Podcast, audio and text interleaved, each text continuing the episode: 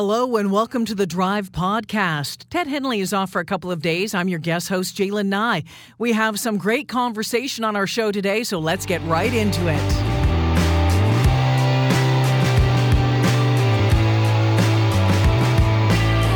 You know, there's been a lot of talk about this over the past week, and reaction continues to to pour in over that surprising and somewhat controversial firing of longtime C T V national news anchor Lisa Laflamme. Laflamme said she was blindsided by the move. Of course, there's been talk of challenging workplace dynamics, but also plenty of outrage fueled by allegations that Laflamme was let go to executives disapproving about her decision to let her hair go gray. Bell Media has since announced that it would be launching an internal review over the entire debacle, and it sparked another conversation about the uh, pressures and the negativity female broadcasters deal with from viewers, listeners, and management alike. Our next guest knows it all too well. Linda Steele is a thirty-five-year veteran of television and radio, known as her time as a broadcaster with Global Edmonton, C T V Vancouver, C B C, and our sister station, C K N W in Vancouver. Her new show, Steele and Vance, is set to launch on Czech T V in B C on September eighth. Hi, Linda. Welcome to the show. Hello, girlfriend. How you doing? I'm, I'm great. It's great to hear your voice. I've missed you, my friend. I know, me too. All right, but you're going back onto T V. You're going to, like, you, you, you, from the from the fire right back into the fire frying pan, frying pan, Linda. I must be insane. You know, it was such a joy to go from T V, where everybody was on you about your hair and your exits and your lipstick, to go to radio, when suddenly they couldn't see you. Yeah. And it was about what you're saying and what your opinion is. So in a way, that was great to have that sort of cloak of anonymity when you walk down the street in Vancouver and people are like, hey, wait a minute, didn't you used to be on C T V? Aren't you that person who used to whatever? So, yeah, radio was actually kind of cool.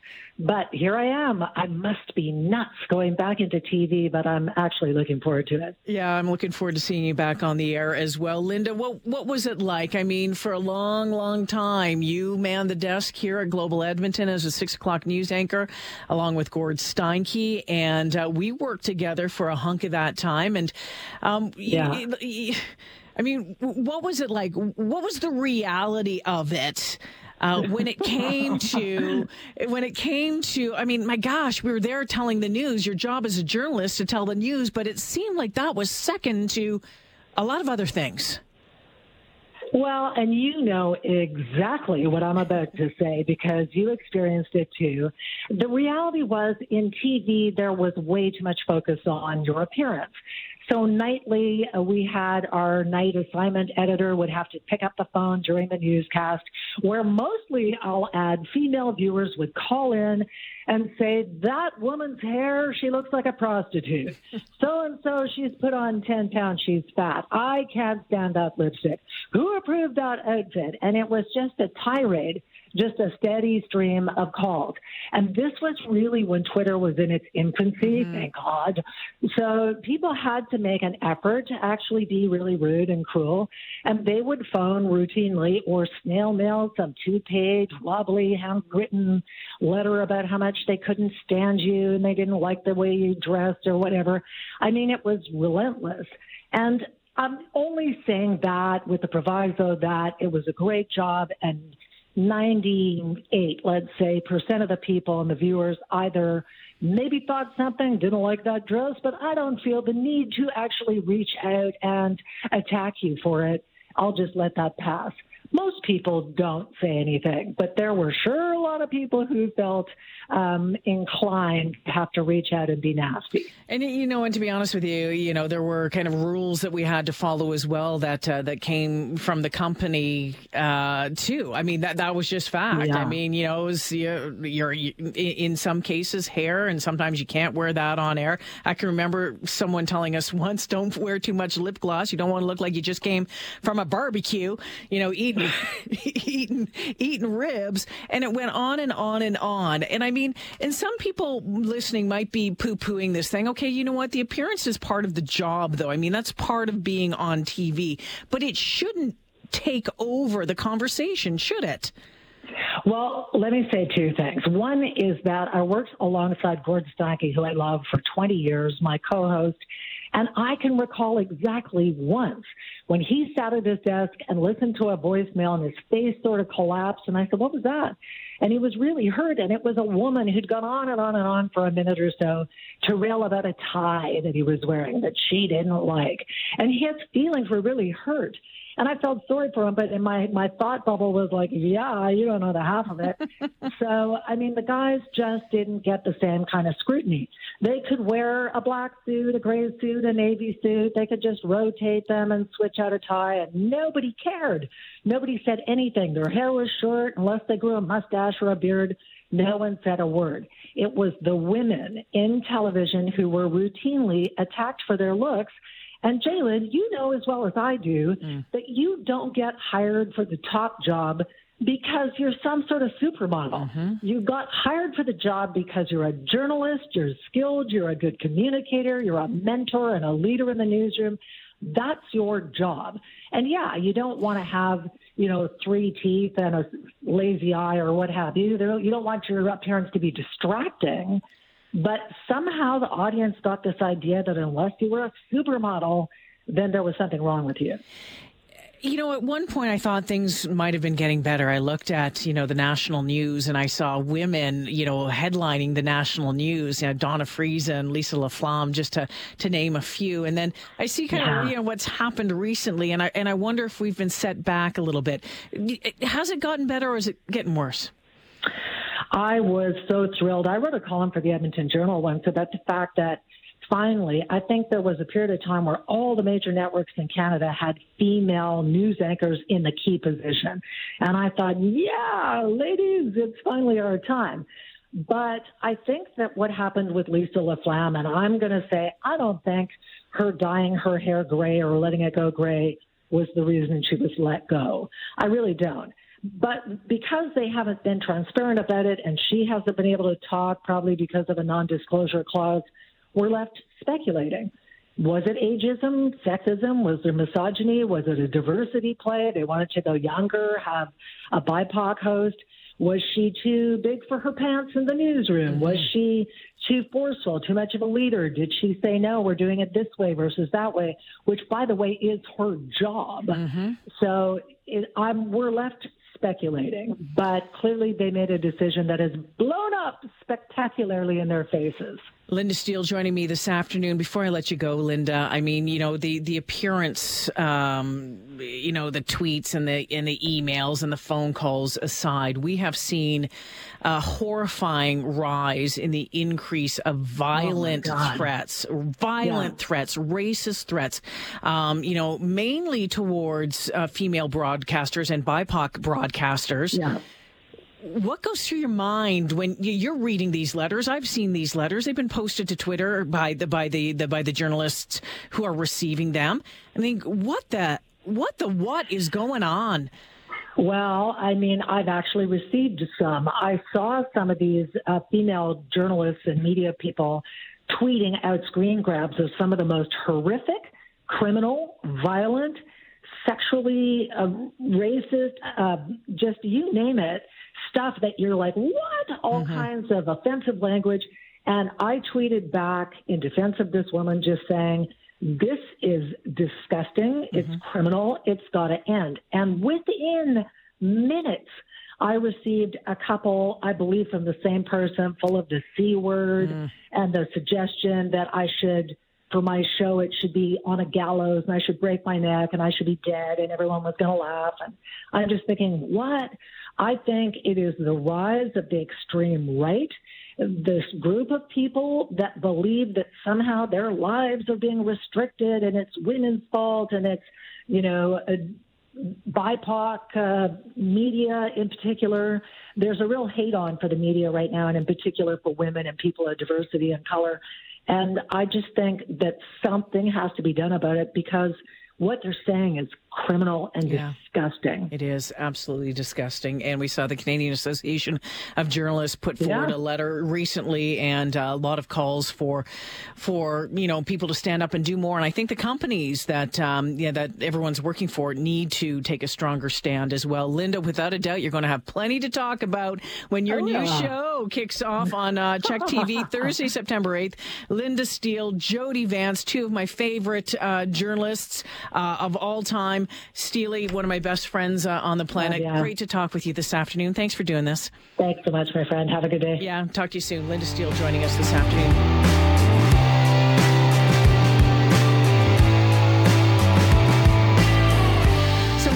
Exciting times for an Indigenous designer from the Tsuut'ina First Nation just west of Calgary. She is heading to New York City next month to showcase some of her collection in the Rise New York Fashion Week event. It's uh, all about, and the event is for emerging and diverse talent, gives them an opportunity to show off their wares to global audiences of press, stylists, retailers, and influencers. Stephanie Crowchild says her goal is to create a fashion brand while raising the profile of Indigenous clothing and art. Stephanie joins us this afternoon. Hey, Stephanie, welcome to the show. Hi, Donna Dada. How are you? I'm fantastic. How excited are you? I'm very excited. How did this all come about? How did you get noticed and get the invite to go to New York? I think it all stemmed from just building my own profile online and, you know, a lot of the social media such as Instagram, TikTok, Facebook, like, has really helped artists get a lot of exposure. So with myself, I just started posting photos, and next thing you know, I'm, you know, teaching people how to make yeah. their own. Uh, I'll be featured in the October issue of Cowboys and Indians magazine, and uh, just, you know, heading to New York. And it, I think it all really stemmed too from just building connections with um, another organization that's actually out of Texas. They're called Women of the West. And from Women of the West, that's where I, I started networking, and um, that's how I actually got the connection to be on Cowboys and Indians magazine. Very cool. So Stephanie Eagletail Designs, that's the Facebook page where people can, can find you and then take a look at uh, some of these. Um, well, you know, y- you make a number of things, but a lot of folks are talking about your coats these days. Tell us about yeah. these. Tell us about these coats. Are they called Pendleton coats, or the Pendleton blanket and the H B C blanket is what the coats are made? Like, can you just give me a little background on that? Hmm. So the Pendleton Woolen Mills Company, like, they distribute blankets, you know, throughout the world, and Hudson's Bay, you know, same thing. They distribute. They're actually, um, it makes it a little difficult because they're competitors, yeah. but I, I utilize the wool, right? Um, With the Pendleton, I love the, the very geometric, you know, all the designs, the colors. They use a lot of Indigenous designs through other, you know, Indigenous communities. And so what I do is I I completely cut up the blanket mm. into into pieces that fit the body, and and just bring it together and, and create, you know, a custom piece for for whoever is wanting to put in that order. Um, also with the Hudson's Bay, it's the same process. I just I cut it up and make it into my own work of art. You know what, so. Stephanie, there's there's a little bit of, um, I don't want to say backlash or even controversy. I don't think that's the right word, but there's a, there's a, you know, in history, there's a, a tense relationship between, you know, the Hudson Bay Company and Indigenous communities across this country. How have you balanced that um, with, um, and with making your, your designs out of their blankets? Well, for me, uh, sewing is a healing process or revitalization and a way of reclaiming my identity as a as an Indigenous woman.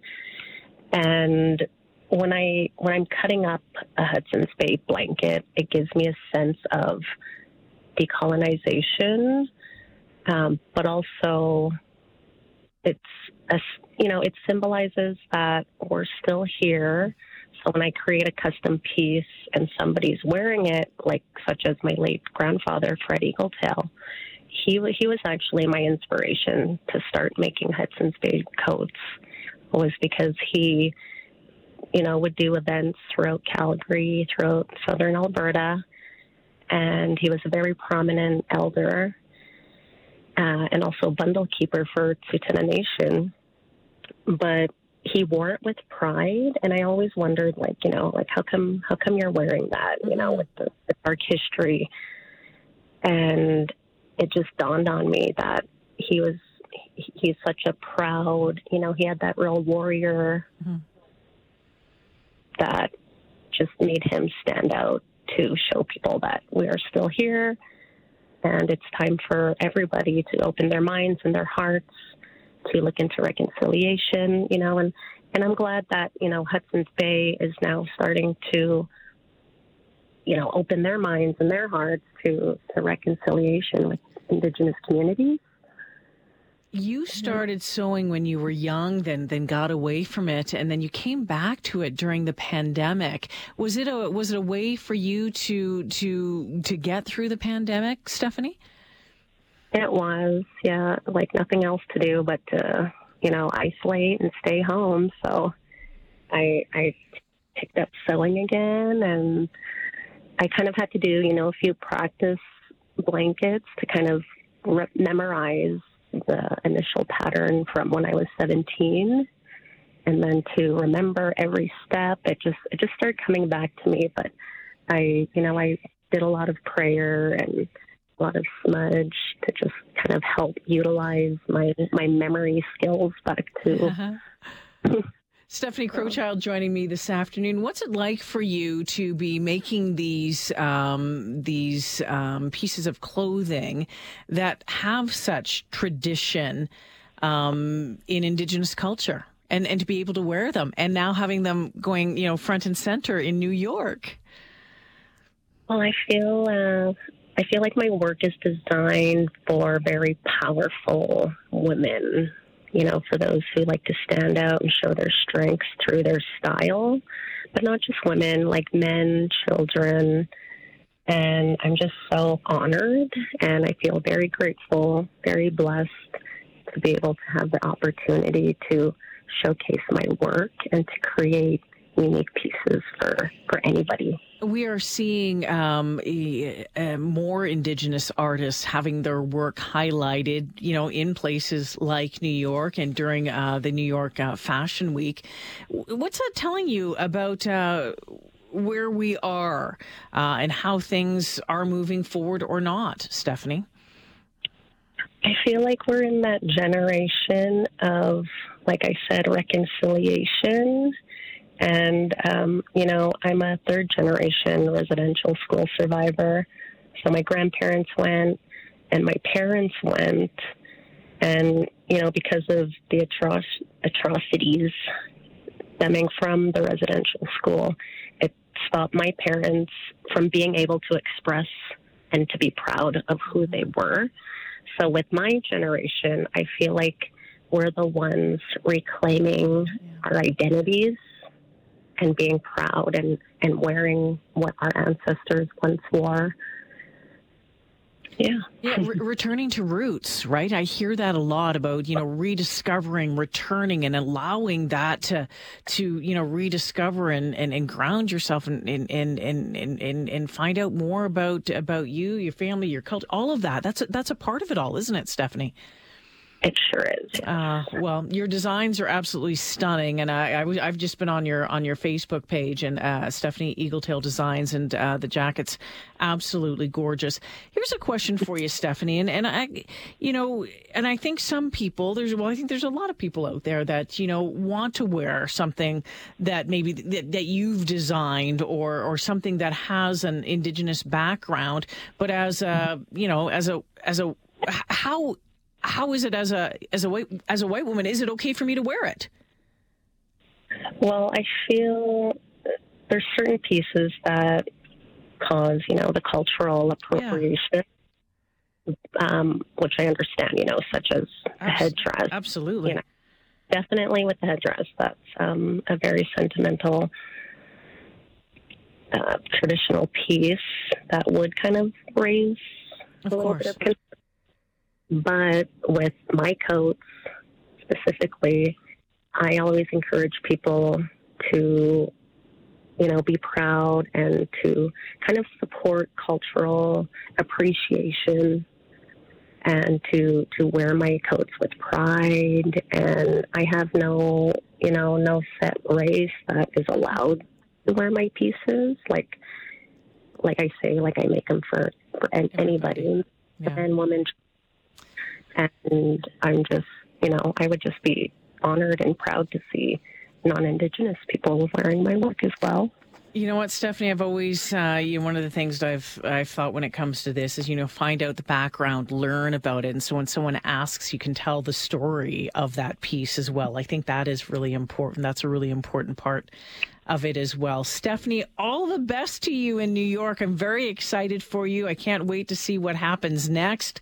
Look forward to uh, seeing more of your designs. Thank you for joining me this afternoon. Thank you so much for having me. Hi, hi. See you, guys.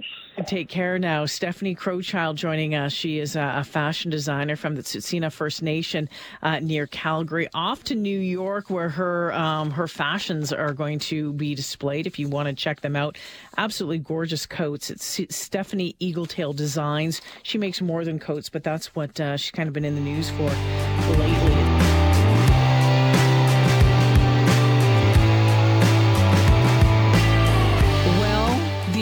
Of albatross, a hole in one in the game of golf.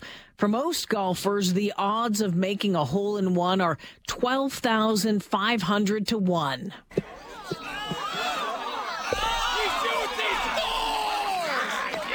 man, that was so much easier than putting. I should just try to get the ball in one shot every time.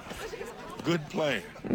The odds of hitting two holes in one in the same round? Well, the odds change dramatically. They sit at sixty-seven million to one. So knowing that, what do you think the likelihood is for a fourteen-year-old golfer who just started playing last year of making two holes in one in one tournament? Well, I can tell you numbers have never been my thing, but golf is certainly proven to be our next guest thing. Adele Sanford joining me this afternoon. Hi, Adele. Welcome to the show. Hi. Thank you for having me. How you doing today? Are you still pretty excited? I am in so much shock, but I am very excited. I, I just, when I read the story last night, I was just, I was like, you go, girl. This is so amazing. So two holes in one, in one game, in uh, in a in a in a competition, in a, what do you call it, a championship, a club championship. Let's go back a little bit. You started just, you started golfing last year? Well, I used to live in the Caribbean, uh, the U S Virgin Islands, and that's where I did a couple summer camps, and I would do little camps, and but, like, I just started actually taking it seriously last summer. So just started taking it seriously last summer. Had you ever gotten a hole-in-one before this? No, I've never had one or seen one. No, or, or seen one. So... how was your golf game up until yesterday? How would you describe it? It was pretty average for me. Um, I usually get very nervous in tournaments because this is my third ever tournament. So I'm not used to the pressure. But, yeah, I just I walked up to that hole, and it was just a great shot, and it turned out to be good. Oh, well, yeah, apparently. Okay, so Adele Sanford joining me this afternoon. She she got two holes in one yesterday in a club championship in Canmore. So Adele, the first hole in one was on the the twelfth hole, right? Yeah. Tell me about that hole. Tell me about getting up there and teeing off and, and watching that ball. Well, my whole my whole group was with me, and I was the last to hit, and some of them were on the green, some were just off, and I thought, okay, well, I'll just get on the green and I'll be good. And I remember seeing it in the air after I hit it and watching it fly through, and I thought, okay, that'll I'll, that'll be playable. um, and then it hit a very, it was a very weird green, like very hard, but it hit a lucky bounce and rolled in. I was and, very lucky with that and, bounce. And did you realize it had gone in at that moment, or did or did someone else say, "Hey, it's a hole in one"? No, it was a very open hole, so we could all see it easily go in. But yeah, I honestly I didn't know what to do. I just stood there and smiled. I. And so the people that you were golfing with, I'm sure they were telling everybody as you made it to the thirteenth hole and the fourteenth hole, hey, she just got a hole in one. Oh, my gosh. I don't think we passed anyone without them telling them. But, yeah, they were jumping up and down and giving – they were loving it. Okay, so that was the twelfth hole. You approached the yeah. fifteenth hole and you teed off again. Tell us about that hole. Yeah, my whole group was like, imagine you get another hole-in-one. That'd be crazy. And this hole was very open. So there were only eight other kids in the club in this tournament. Um, and that other group of four was right there when I was teeing off. So they had heard about it, and they all watched it go in. And it's just, that was a crazy hole because that one, it didn't hit a lucky bounce. It just landed right um, right at the start of the hole and rolled in. It was it was perfectly straight. Uh, okay, so, like, I'm speechless just listening to this, Adele. I mean, what was your reaction after that one? Honestly, I had this, about the same reaction. I just put my hands over my head and was in disbelief because I did not, I couldn't believe it. Did you finish the tournament? Yes, I didn't want to. I wanted to just leave it there and so, and um, yeah. How did you do in the tournament overall? Um, well, I'm not a big. I don't play a lot of eighteen holes, so okay. I shot my best, my best score. Good for you. Uh, for eighteen holes, which was the ninety-two, but. Um, Yeah. Good for you. That's fantastic. So, Adele, I think your mom's a bit of a golfer, eh? Yes. So what did what yeah. did your mom do? What did she say when she found out about it? Um, she was actually probably the last person to find out because she was out of cell service for a while, and she found out around six o'clock, and she honestly, she believes I got one. But the person that told her in the car ride is not a golfer, and they know nothing about golf. So when she said, I got two, she, my mom was like, no way. Yeah. No, I don't think we know what you're talking about. Adele Sanford joining me this afternoon, fourteen-year-old golfer who hit two holes in one in a championship, uh, in a club championship round yesterday afternoon. Okay, so if I remember correctly, because everyone in my family likes to golf, when you get a hole in one, I think you're supposed to buy a round of drinks for everybody back at the clubhouse. Obviously, you're too young to do that. So did you have to do anything, or did they do anything for you, Adele? Um, I did get one drink on the house. I actually... Well, no. Well, it was a Shirley Temple. Yeah, of course. So, uh, but um, I did have a couple of grown-ups come up to me and say, I would buy you a drink, but you're too young. So are, are you, uh, do you do you love playing golf? Is you, do you have a, a, a dream of becoming a, a pro golfer, Adele? I do. That would be a dream come true um, to make it. But, um, yeah, I just want to play college golf and continue playing. Who's your favorite but golfer? We'll see where it goes. Brooke Henderson. Ah, from Smith Falls, Ontario. Yes. She's been playing really well lately. Um, so yeah. Do you feel like there's pressure on to get a another hole-in-one next time you're out? Or are you going to feel like, oh, my gosh, I, what if I, I'm going to do this again? What if it never happens again? Yeah, my first one was like, holy smokes, I'm very happy with this. But then after my second one, I was determined to get a third, but I knew, I knew that wasn't going to happen. But hopefully one day I'll get another one. Hopefully one day, Adele, I'm going to be watching you on T V, cheering you on, saying I interviewed her the day after she got two holes in one and when she was fourteen years old. Adele, thank you for sharing your story this afternoon. Appreciate it. Have fun with the golf and, uh, yeah, show them how it's done, okay? Thank you so much for having me. Yeah, you betcha. That's Adele Sanford. Can you believe that? Two holes in one, in one match. She started playing golf last year. Seriously.